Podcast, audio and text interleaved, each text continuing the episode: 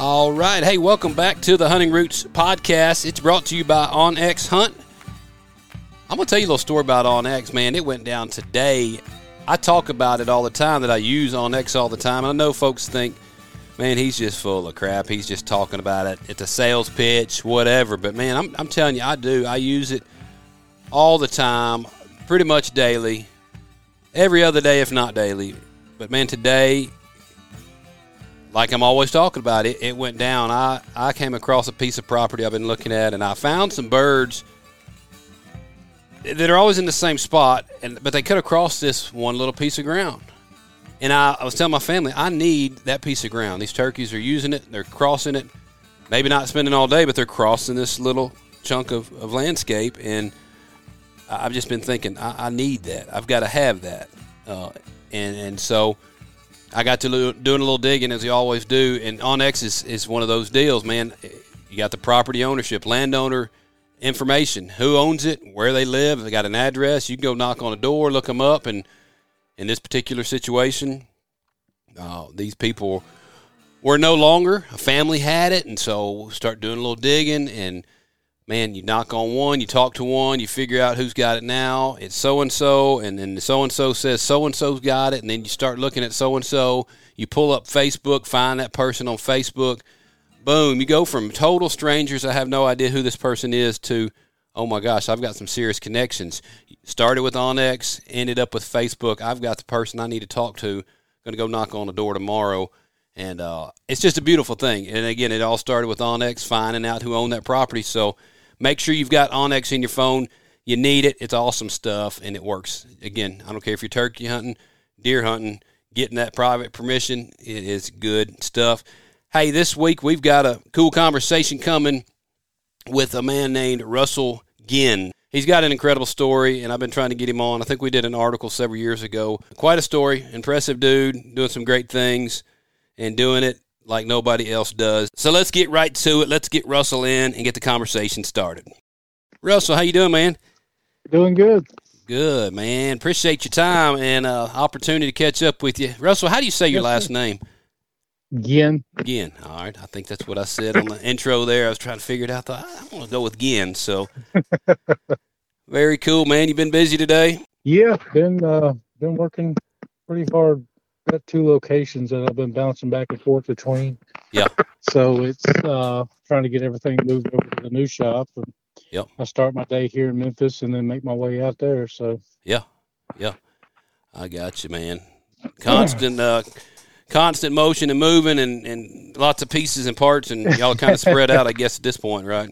Yeah, it's it's one of those things. that's you know the old shop is moving too, so it's yep. kind of a headache there. And so, but everything is, um, I mean, we've not stopped. So, yeah, that's cool.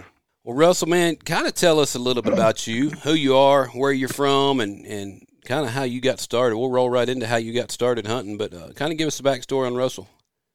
Uh, well, uh, my name is Russell Ginn. I am uh, 42 years old, I believe. I'd have to ask my wife. There you go. I uh, worked for Rolling Thunder Game Calls. Uh, I had my own line for a little while named Peg Legs Customs. I've been building game calls now for about 17 years total. Okay. And uh, it was just a passion of mine. I've always liked to work with wood and different materials. And yep. I was, uh, I guess, 18, 19 years old when I started turkey hunting. And uh, kind of, I felt like it was kind of late, but I, looking back, it was probably the best time to start for me. Uh, I was wise enough to kind of understand I needed to be patient, but yeah. still young enough to not listen to myself and get up and chase stuff. So yeah, yeah, I hear you. but also that was also one of the things that started me making calls was, uh, you know, I looked at it as somebody else was making them. Why couldn't I?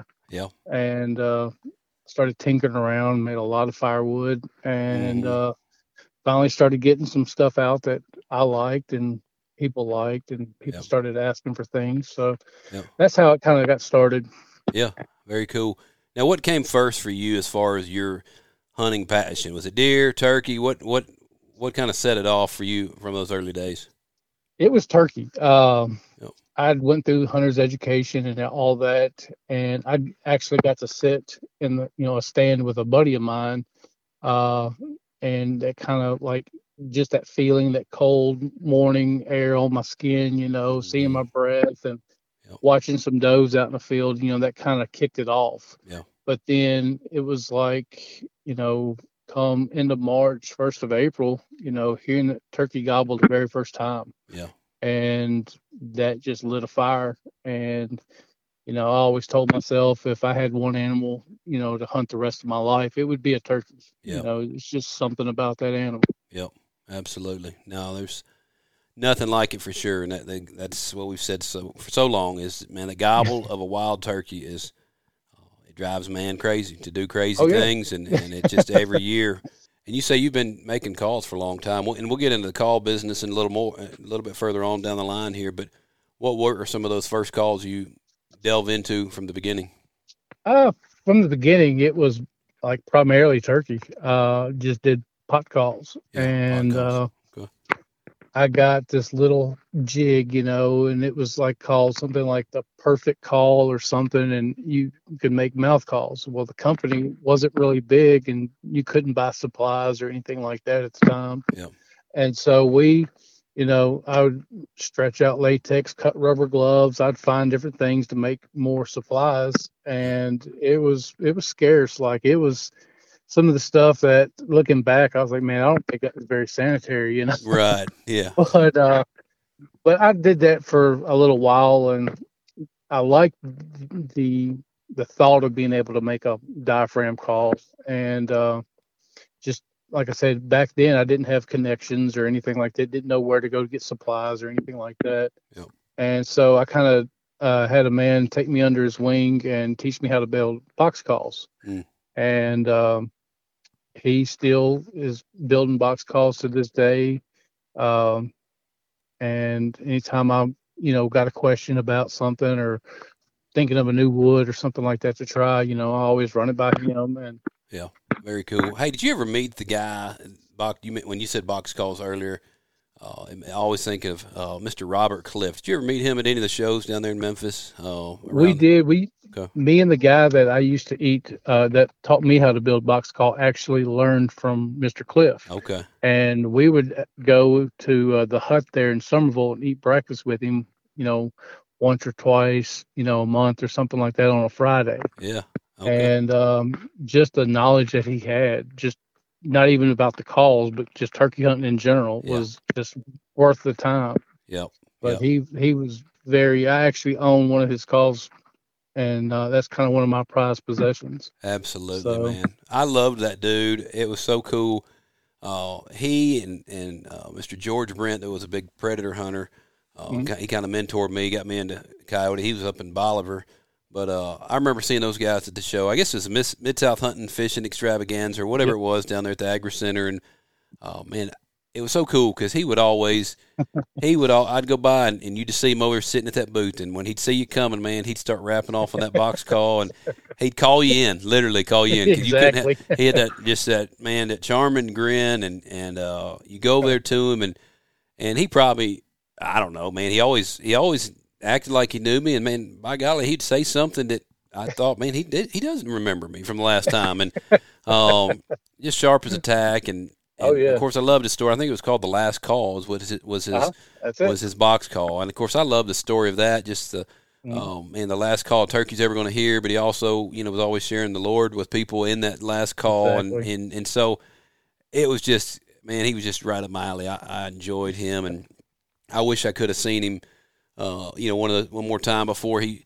Uh, oh yeah, passed on. It's man, some of those guys. Oh, gosh, dog. It's just those are some of the legends that you know the hunting industry may never hear about some of those guys on the smaller scale, but man, they sure had their stuff down. And like you said, so knowledgeable about the yeah. turkey woods and how to make a call. And um, I sure miss that generation of folks, no doubt.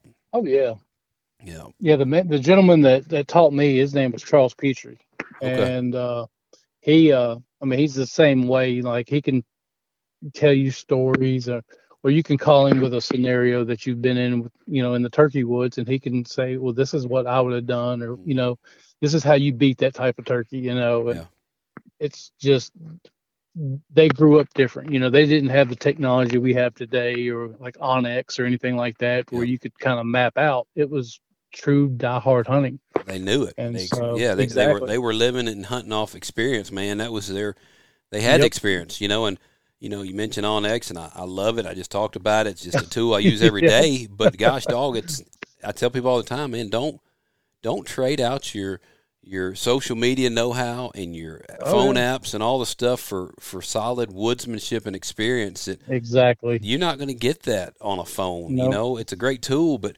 man, that guy that that guy that's been doing it for so many years, he's killed so many turkeys, or he's been on in on so many turkey killings.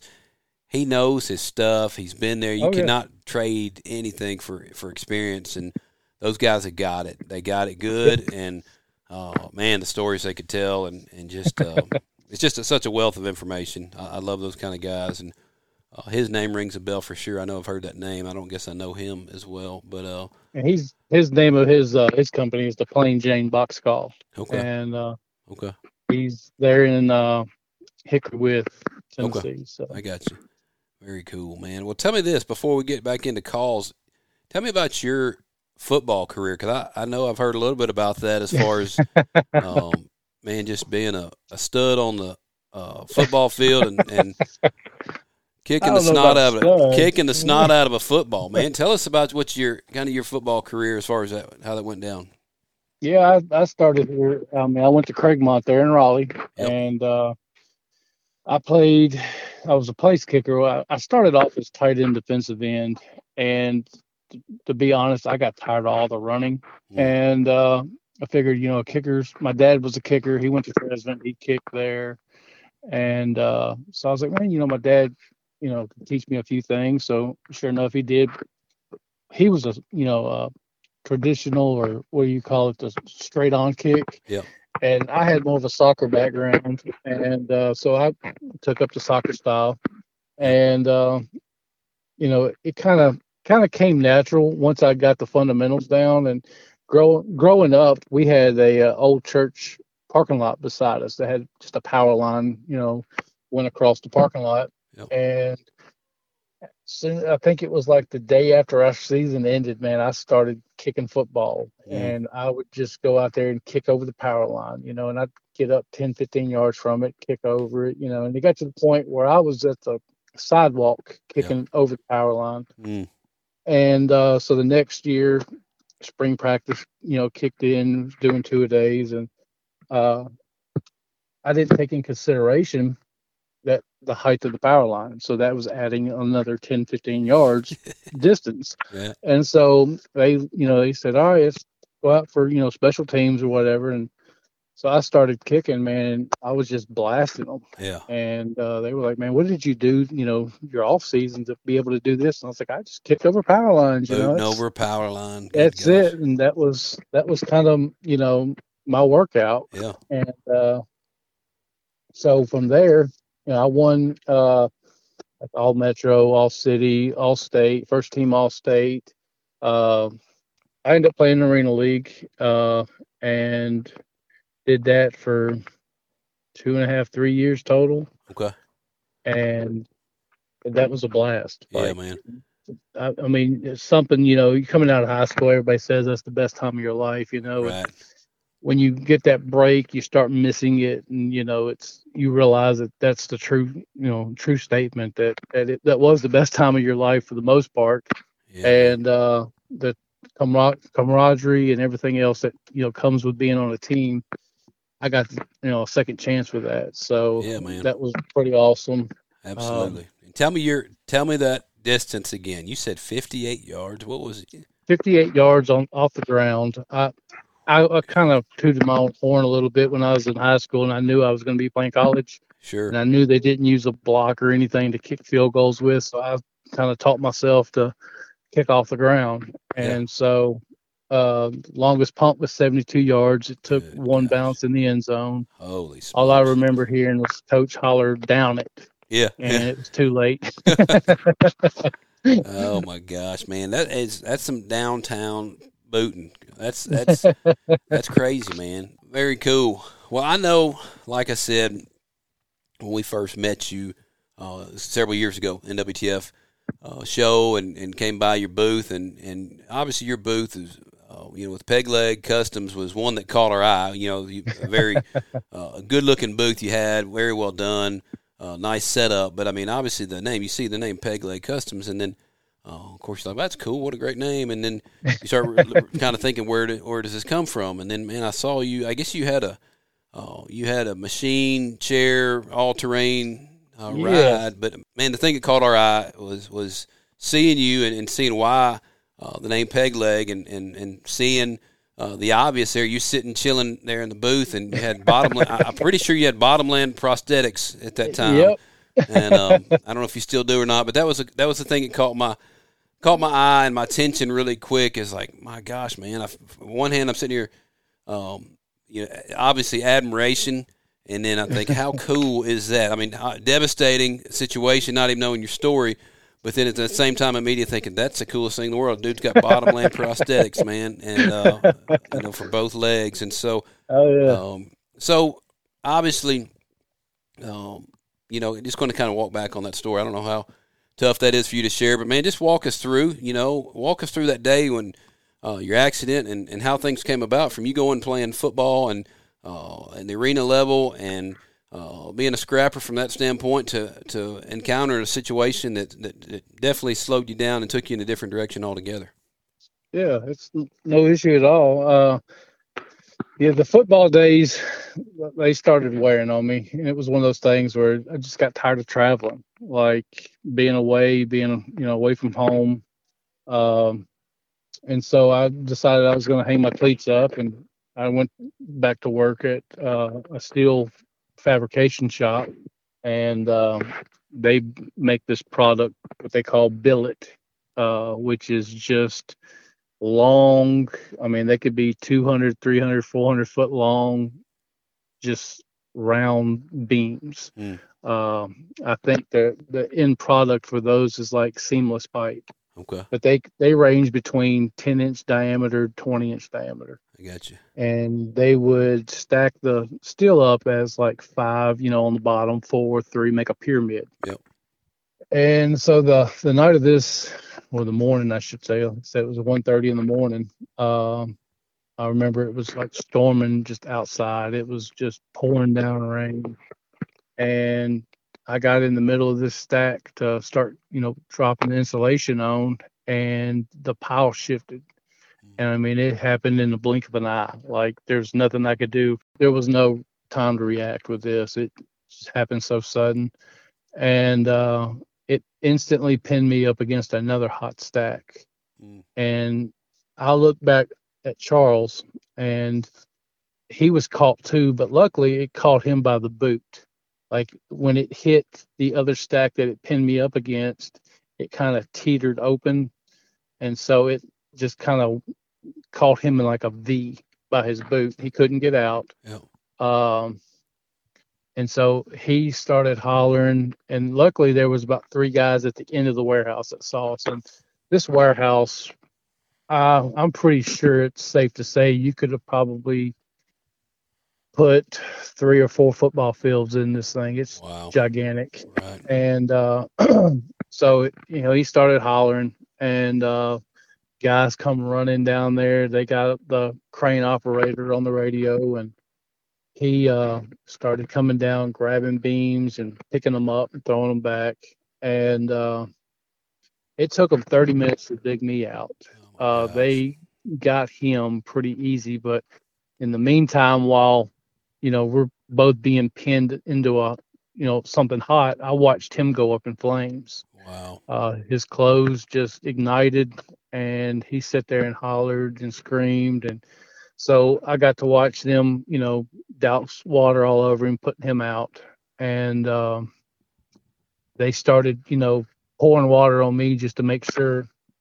And uh, I had, with it pinning me up against that that hot stack, it I was wearing like leather gloves. Well, it turned those to like steel, like rock hard. Wow. Uh, I started putting insulation. They started holding me up, like they would stand on insulation and hold me off the stack. Mm. And they did this, like I said, for 30 minutes. And when they got the last, like the crane operator could pick up three, uh, three blooms at one time. Well, he went to get the last three blooms off of me, and one of them dropped off, and it re-rolled into me and crushed me before they could get me out. So technically, I was crushed gosh. twice. oh my gosh! Oh. And so, uh, but after you know, the initial impact is what I felt. Sure. Uh, the heat kind of cauterized everything. I didn't bleed out. Hmm. The heat is what you know hurt the most at that point. Um, but it gets to a point where it just quits hurting. You know, you're you're burnt and that's it. So that's what I was going to ask I, you, man. It, it, I guess that's what my first thought was. How long are you feeling that heat and pain before it just you're numb to it? I mean, you know what I'm saying? It, that would essentially happen. Yeah, it didn't take long. Like it was, I'd say less than five minutes, and like you just become numb to it. Yeah. Um, now, like if you started squirming around, you know, I I remember trying to when they had it down to that last bundle, the guys that were holding me up grab these giant pry bars and you know try to you know roll it off of me. And i remember trying to move and i, I knew i couldn't stand like i there was no way. There was nothing there supporting me. Yeah. and um so they were they uh they finally got me dug out dragged me across the, the steel got me pulled off to the side and they started cutting you know pants off, boots.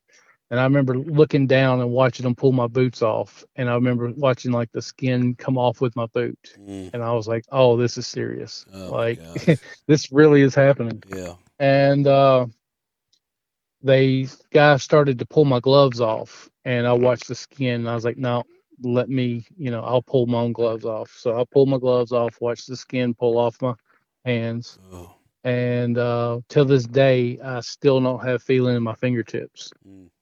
which is wow. it's kind of dangerous because you know I, I, I don't feel it, but I'll still blister or whatever. Yeah. And so, like holding sandpaper to something spinning on a lathe or whatever, you, you know, don't I don't. Know. Yeah. I don't know it. I'll start smelling something. I'm like, oh, that's me. Yeah. My skin burning. Wow. yeah. But uh, or I'll cut my finger and not not realize it, and wonder where the blood's coming from. Right. Yeah. Right. Been there several times. But uh but yeah, it's they uh they got me all cleaned up. They lathered my hands up with this some kind of concoction they had for burns. Yep. And I think that's what saved you know you know saved my hands for the most part. Um they tried to airlift me out, but with it being such a stormy night, they couldn't get in and so the ambulance got there. They, uh, uh, I remember getting in the, getting in the ambulance and hearing the driver say he didn't know how to get to the med from there. Wow. And the guy back there with me was like, "You just need to figure it out. Like, we got to get there now." Wow. And all I wanted to do, like I told, I was talking to the people. Like I never screamed, I never hollered, because I was a first responder being in, you know, the maintenance department and all that. We all had to have our, you know, first responders in each department. So I remember staying calm, trying not to get my blood pressure worked up, you know, and right. I stayed calm and talked to the guys helping me like I'm talking to you. Like right. just there was nothing I could do about it. You know, just be in that moment, I guess. Yeah. And so uh, I uh I always like I said, always like a gearhead, always wrenching on something. I, I knew, you know, the kind of, you know, legs and stuff that they were building nowadays. And so I instantly told myself, you know, I'll walk again. There's no doubt about it. You know, I'll get some cool prosthetics or something like that, you know. So you already and had so, in your mind, you already had in your mind. I already knew, like, knew. there was no way that these, that my legs were going to survive. Like, yeah and after they cut my pants off and I looked down, I saw the size of my calves and they were like the size of basketballs. Yeah. And I was like, yep, you know, this is this is it. So mm-hmm. uh I remember getting in the ambulance and uh like I was just wore out, exhausted. Like sure. the adrenaline started coming, you know, dropping out of me. Yep. And uh I wanted to close my eyes, and like the guy back there was like, "No, no, no, I need you to stay." You know, I was like, "Listen, I've been up like going on like 12 hours. Like, I just want to take a little quick nap. I'm not gonna die on you, I promise." And so he finally, you know, let me close my eyes. And every once in a while, he'd ask me a question. Yeah. And so I remember asking him, I was like, sir, whatever you have up under my feet, can you take it out? I was like, it's creating a lot of pressure. Yeah. And, and he never answered. And so I was like, sir, you know, whatever it is. And he's like, you're laying flat. Oh, wow. And that's where it kind of, set, you know, sunk in that, you know, my feet were just crushed. Like Yeah. there was nothing so I remember getting to the med and then wheeling me out and putting me in this room that had doctors and nurses all running around in it. And uh, they put me under. And before I went under, I heard somebody say, not going to make it. Wow. And so I instantly, you know, said a prayer and said, Lord, if it's my time, I'm yours, you know. Yeah. and I next thing I remember waking up and I was in a room and all my family was there and I looked down and there was like these steel structures on both of my legs Mm. and uh, the doctor came in and he grabbed my right leg and or my right foot and said, "Can you wiggle your toes?" And I tried and I couldn't wiggle them. He says, "Well, this one's cold." He's like, "This one you're definitely going to lose." So he said, "You know, wiggle your left toes," and I could wiggle my left toes. And he says, "We can fix this one." He Mm. says, "You're going to be in good shape." He said, "You're probably just going to lose one." So I had that going for me. He's like, Yeah. it's going to be a you know a long ride. He's like, you know, it's not a quick fix, but you'll have your you know your left leg. And so I was like, perfect. That was my plant leg, you know, in football. Yeah. That was you know, I was thinking all the stuff that I could still do. Yeah. And so not being married at that time, you know, my dad was still there, and I had just turned thirty, you know, and uh, I you know, looking back at like the decisions that my family had to make and my dad had to make that, you know, put me in the place I am now. Yeah. You know, I don't I don't know if I could have done that for, you know, my girls. Yeah. You know, that's that's a tough, Yeah. you know, being as active as I was and everything else. Oh, yeah. Um and so I know that weighed on them heavily Mm. but so he was having to sign off on all the surgeries and everything like that and they started to work on me and i went through like the first surgery i think they you know took the right leg uh left it kind of you know raw i guess you could say and i guess it was too much for one or i i, I don't really remember the steps and all that like that was something that I just I never asked about. You know, I know I was in five or six surgeries total, Wow. But uh, so I know one of my surgeries I had a really vivid dream, uh, and it was like a hospital door. You know, outside I was like in the little court area of the hospital, and the doors just blew wide open and all these bodies and souls were being sucked out of this ho- out of this hospital Mm. and going into this light Mm. and me free you know i was able to walk around it wasn't drawing me in or anything but i guess i was just curious and i remember walking towards the light and as i got closer to that light it it stopped it you know it went away and i remember waking up in my my room and my mom i think came up to me and just crying and was like you know they they lost you there for a minute you know Mm. and so that kind of really you know set in with me like wow you know i've always heard stories of you know stay away from the light at the end of the tunnel and Yeah. and that was that i vividly remember that You and right was, there. Wow. i was there but it wasn't you know it wasn't like it was my time you know it, Yeah. it didn't draw me in Yeah. i was voluntarily walking towards it. And as i got to it it shut off which told me later on when i got to thinking about it it wasn't my time to Not go your time. My gosh, man. So your mom said they almost lost you. What what was what was going on there as far as what what had transpired to? My lungs had started failing. Okay. Uh, at that time, I was smoking like two packs of cigarettes a day, Mm, and so my lungs had started failing on me. Yeah. And uh, they, when I woke up, I, I was on a ventilator, and uh, so I was on a ventilator for several days. Uh, when they stuck the ventilator in, it messed up some of my vocal cords. Like I, you know, to me, it always sounds like I've got like a marshmallow caught in my throat or something. gotcha. But uh, they, uh, I, I still have the notes where I couldn't talk. I had to write, and being so loopy on all the medicine and all that, like looking back at some of those notes, you know, it's pretty hilarious. Or trying to figure out what I was saying. yeah, right. Somehow they somehow they knew, but Yeah. uh, yeah, I, I've got like a little scrapbook that my family kept for me of all the notes and stuff like that, and Right. you know, every now and then I'll break it open and look at it. But Yep.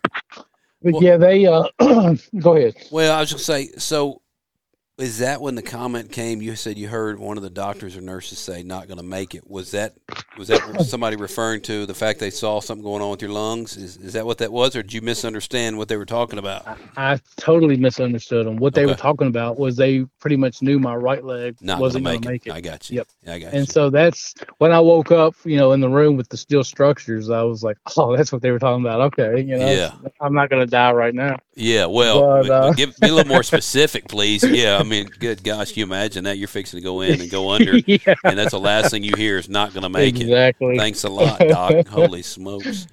Well, but uh, That's crazy though, man. You know, and we often think about what's it like when you uh, about to stand before God and, and your Oh, time yeah. is, is coming and, and you hear different stories and different people like, yeah, right, whatever, you know. But man, that's that's pretty that's pretty strong stuff there for you to, to see that light and, and see exactly. things happening and going and whatever and then to wake up and, and your mom's like, Hey, we almost lost you, man. That's that's that sounds like what you can only imagine a near death experience uh, Oh, yeah. would be or is or was and so crazy stuff. and like, you know, I always knew I was like in fairly good health. You know, you know, yeah, never thought something like that would take me out, but I was like, man, yeah, you know. But That's wild. a- after that, you know, they they uh they started shaping the leg, and you know, I had another surgery, and uh, then once they got my right leg kind of shaped and rounded and sewed back up, they started on the left leg, and I remember the doctor's like, you know, you you know, we got this, you know, this leg right here is gonna be fine. We're gonna go ahead and start, you know, trying to repair what we can, possibly insert a rod, you know, and you know, start, you know, the bone and all this. Well, going in, you know, I was pumped up that I was gonna have, you know, one fake leg and one real leg. Yep. And I remember waking up and looking down at my legs, and I didn't have any feet down there at all Mm, and I'm like, mm, something went terribly wrong because Mm. I was supposed to have one of these, you know. Wow. And uh, so my dad told me he's like, look, they uh, had to sign. You know, they came in and told me that you know the bone had heated up so much it killed the bone, wow. and so they had no option other than to take it. Which, looking back, you know, it it was a blessing Yeah. because that would have been lots of surgeries, lots of pain. And I kind of pride myself on having a real high tolerance of pain, but Yeah. I can't imagine years and years and years of that same pain. Yeah. And so um, that was a blessing in disguise. But, you know, at that point in time, I didn't know how to accept it because at that point I knew I was going to have to start like a baby again and crawl and relearn how to walk for Yep. the second time in my life. Yep. You go from like you said, your body, your feet, your legs, literally being your business. You know, you're kicking a Exactly. football, you're running, you're uh, Exactly. busting heads, using your body for your business, and uh, to go from that to, like you said, man, just literally starting over again, like a child, like a baby, crawling, learning how to walk. You've got these uh, new legs, having to learn how to use prosthetics, and and just everything from uh, day one, starting back over. So, what did that process look like? You were in the hospital for how long before you finally got to go home? I was in there five weeks at the med, and uh, then they put me in a step down unit at Health South, where I learned to become independent in a wheelchair. Yep. And once I left there, I went home uh, and spent seven months in a wheelchair, um, literally doing absolutely nothing. Yep. Um, couldn't sleep. Uh, it was just, you know, my life. You know, the apartment I had, they had to remove the door facings and the casings and all that, so I could get my wheelchair into the bathroom and do different things. Uh, it was just a big, you know, shock Yeah. doing something as you know as far as you know being able to just go do laundry i had to learn how to to maneuver a chair into a little hole you know in you know a closet or whatever to get laundry detergent or whatever Yeah. and uh, so it was it was it was different uh, I, I never i've never had anything just beat me and i can honestly say that that kind of you know living almost beat me Yeah. um, where i had to almost rely on people at some points and times Yep. uh, to help me For everything. and uh, For everything. oh I mean, yeah, yeah. I mean, everything getting yeah. in the bathtub i mean anything getting like i said going to the mailbox you know if it was icy outside i, I had to stay in i couldn't do anything you know Yep. when i graduated from the crutches they gave me two canes and i couldn't rem- you know, like i couldn't ever figure out how to walk with two canes Right. And so I kept one uh, with me at all time, and I used it. And I remember wanting to go hunting again, Mm. and like this was going to be a new adventure. I had a buddy of mine that you know he'd carried me out with you know while I was in my wheelchair. He loaded the wheelchair up, loaded me up, took me to the ground blind, put me in the blind. Something happened, calling, you know that kind Yeah. Yeah. And so I remember not even touching my gun that morning. Like I remember seeing deer and everything. Like like they knew I wasn't going to shoot that morning. I literally just wanted to sit there and just see the sun come up and just Yeah. watch everything. Yep. And that's what I did. And uh, Mm. it was just good to be back. Absolutely. Yeah. And so the first time I went out on my own, I had my, my little four wheeler and I got stuck in sand like right off the bat. Oh no. And uh, I remember getting off the four wheeler, putting my cane down. And when I put my cane down, it sunk like all the way down, like to Mm. the handle. Mm. And so I manhandled the four wheeler and got it out. And I went back home and I walked in the house and everybody was like, Where's your cane? And I'm like, Guess I left it. You know, I guess I, I don't need it after all. Mm. And so that was kind of a confidence thing for me was like knowing, oh, they told me that I would always have to have a cane. That's right. And now look at me, you know, I'm Yeah. walking like I like I used to. Yeah. Buried the cane in the ground. You manhandle the foiler out, and here you are. Yeah. Exactly. And so that kind of gave me a little bit, you know, more of a boost. Sure. And of course there was there's times where I've have fallen and there's times I've hurt myself bad. Sure. And I mean, I know there's going to be days like that still ahead of me, but uh, I can't tell you how many times I've fallen walking in blind, you know, on a, a stick or something. Yeah. I don't feel it wrapped around my ankle or Yeah. touching me or whatever. And it knocks me down, but it's been, you know, I accept it and it was one of those things that that's part of it.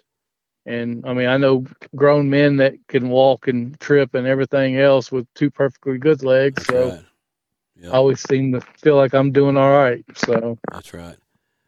Well, man, that's that was kind of one of my my thoughts and, and questions was was just that what is what do those hunts look like and you've you've answered that pretty well as far as the uh, you know from where you were how hunts differ now and just those very things things that you don't feel uh, sticks that's in the way or briars wrapping Mhm. around your oh yeah, uh, prosthetics and, and you don't you just don't feel until it's, it's grabbed you and knocked you down and um, and so these days now you're you're still chasing turkeys you're still going uh, I still do it. yep and so what does that look like for you now do you you rely on uh, ground blinds like you're talking about or you what's what's a turkey hunt look like for you these days Uh, I myself, uh, I I don't run and gun anymore. I've it's more of a patience game now. I'm, I'll sit and wait on one for the most part. Uh, I can, I mean, I can run and gun, but not like I used to. Like I can sure. pursue, but um, as far as trying to get ahead of one or something like that, I would rather just wait them out.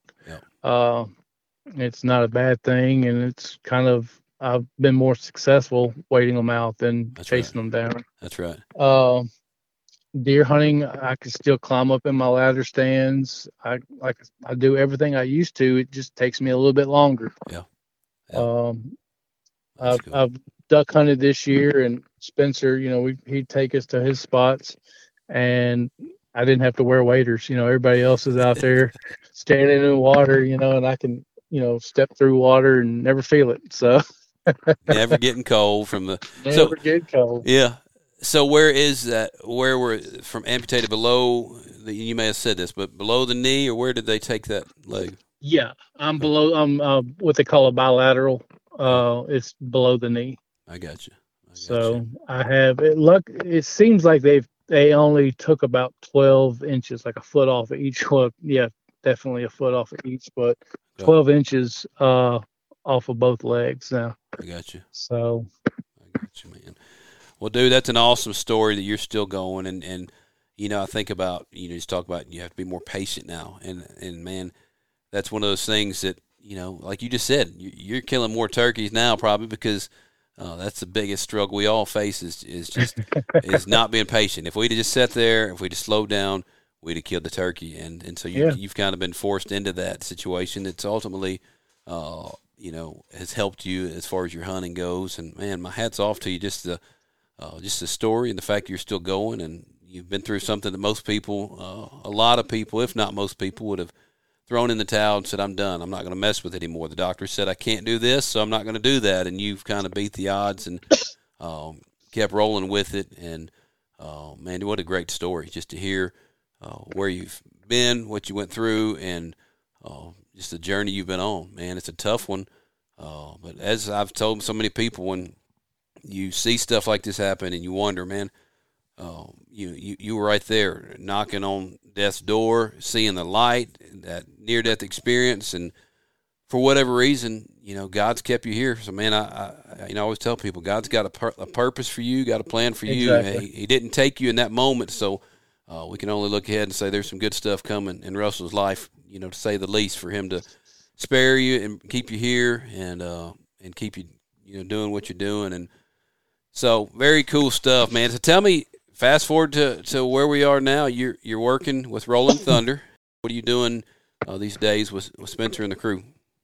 Uh, I was just given my title the other day. I am wood, the wood shop manager for Rolling Thunder. So pretty Very much cool. anything wood related, it's I either make it, put my hands on it, build it, whatever. Nice. Um, so my number one job is producing the pot calls and strikers okay. for them. Uh, we uh, have been running them 90 to nothing. Mm. Uh, it's that time of year, yeah. and even before turkey season, we're still running pot calls. I I have produced probably over 7,000 pot calls uh, since I started working for them. Oh wow! And uh, it's it's an amazing job. Uh, I mean, I've never hated going to work. Yeah. And it's I get to do the fun stuff now and do the design work and the you know pretty much design, fabricate. I can do it all now. Yeah. And that's the stuff I love. Yeah. And so it's it's I guess like a dream come true job, you know, it's yeah. it's the best of both worlds. I get to be in the hunting industry and still do a, a, a passion of mine, which is work with my hands and yeah. provide turkey calls. So yeah. Yeah, man, it's a good blend of everything. Like you said, just your passion for hunting, turkey hunting specifically, and then to make a call that someone's going to take to the woods and, and call up a turkey. Uh, that's that's the coolest thing in the world. I've talked about that a number of times with different people. Just the fact that we take a call. I've got a wing bone sitting in here at my desk, and I talk about it all the time. The fact that we can make something, particularly like that, you know, something from yeah. the wild. And same thing what you're doing with wood. I mean, you're taking a a, a stick of timber from the woods creation. Exactly and making that and shaping that into something that you're going to go back out there and call a turkey from those woods to yep. your location. It's just a it's an incredible thing, and for you to be able to be that craftsman to do that, and uh, it's got to be a lot of satisfaction in that, just to know you're making something that that some dude's going to buy off the shelf, take it to the mm-hmm. woods, mm-hmm. and experience something that will blow his mind or her mind. Oh, yeah. You know, calling up an animal, hearing a turkey gobble, uh, calling an animal. Uh, you know, an experience that that person's never going to forget. Something that's going to make their heart race wild. Uh, an adrenaline rush like nothing else, and you had a big part of that. I mean, you created that product, and so just a cool, cool thing when you stop and think about uh, oh, yeah. just the impact of it.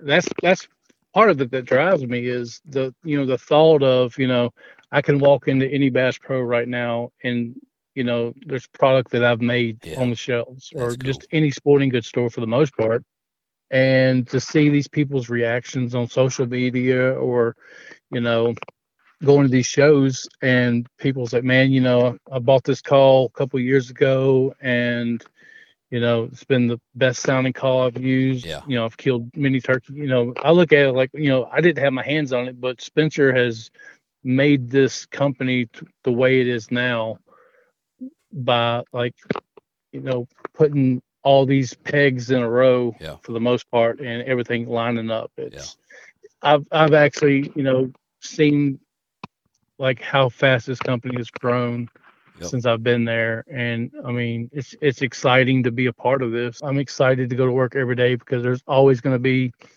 pictures that somebody sends in of a bird harvested or you know whatever, and they always take that time to put that call in the picture. And yep. I've gotten my girls involved with it. Uh, I actually had my oldest Macy today. Uh, come up, give me a hand laser engraving some, you know, some pot calls while I was down there sanding or shaping or whatever. Yeah. Uh, my youngest Blue, she has done everything from assemble strikers to package mouth calls and yeah. pot calls. I mean, it's yeah. you know they they like to do it as you know as much as I do. Uh, There's nothing like it, man. That is just so fun when they get that little spark of interest, oh, yeah. and then you take them out there to get them in the in the woods. And so, best of luck to y'all on that, man. That's cool stuff. Yes, and sir. so, well, hey Russell, tell us, are you on social media personally? I know you can tell us too. Uh, as far as Rolling Thunder, I know it's got uh, quite a platform across the board from Instagram and and uh, the YouTube channel and all the things that Spencer and Rolling Thunder in. Are you on? Uh, any social media is on your own, or is it just need to find your uh, work through uh, Rolling Thunder? I'm I'm on social media. I uh, I'm on Instagram and Facebook. Uh, on Instagram, uh, that's primarily the one I, I check most often. Yep. It's uh Russ Ginn at underscore or Russ Ginn underscore uh RTGC. Okay. Facebook, it is uh just Russell Ginn. Okay.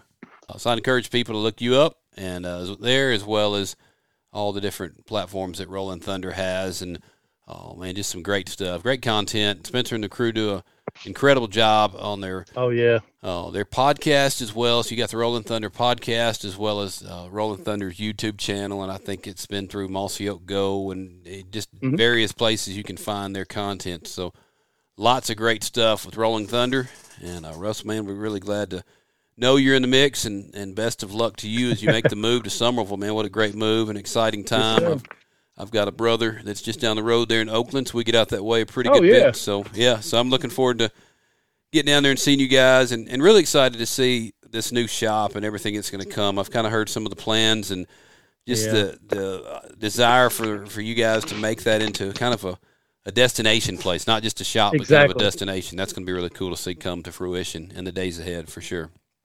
Yeah, I keep walking in every day expecting you know everything to be done, but it's uh, I'm I'm looking forward, and I know all the guys there at the shop is looking forward to it as well. Because, like I said, Spencer's got big plans, and it seems like you know every time he's got plans, it happens. That's right. And so it it's it's going to be fun. It's yeah. I, I'm I can't wait to have you know the elementary schools and field trips come through and actually yeah. see you know how production and stuff like that's done. So yeah, very cool stuff. Well, man, I appreciate your time. Can't thank you enough. And and really just excited for what's going uh, to happen in the days ahead for you and opportunities to come. And, and so, uh, man, just thanks again for sharing your story tonight. And yes, sir. Uh, like I said, look forward to seeing you guys down that way. We're going to get down there sometime soon and hang out a little bit. And uh, God bless you, man. Appreciate your time. Yes, and, sir. and uh, best of luck to you this spring in the woods. Thank you, Brody. Good luck to you. Talk to you soon. See you. All right, man. What a great conversation with a really, really good dude. Russell is uh, an amazing story, what he's been through, and all the stuff that would would pretty much put a lot of people out. And uh, a lot of folks would throw in the towel, say, "I'm done. I'm done with life. I'm done with trying." Oh man, he has just kept on keeping on, and it's been cool to see, cool to hear his story, and so.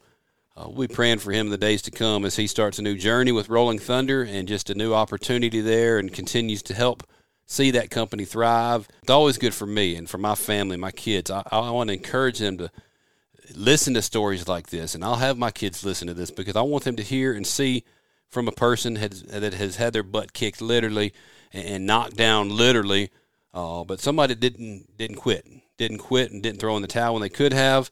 Uh, but they just kept in the game, kept pushing, kept doing what the doctor said you couldn't do. And uh, man, here he is today, living out some of his dreams and uh, still getting it done in the shop and in the turkey woods. And so, this is the kind of guy that make you realize, hey, quit your whining, quit the excuses, get up and make it happen. And uh, so, Russell, again, we appreciate you and your story. Thanks so much. Good stuff. Hey, guys, I appreciate you following us along this week. It's always good to have you. Also, if you take a minute when you get a chance to give us a rating, write us a review, we'd love to hear from you here on the Hunting Roots podcast. Look forward to seeing you back here next week. Shoot straight. God bless. Thank you.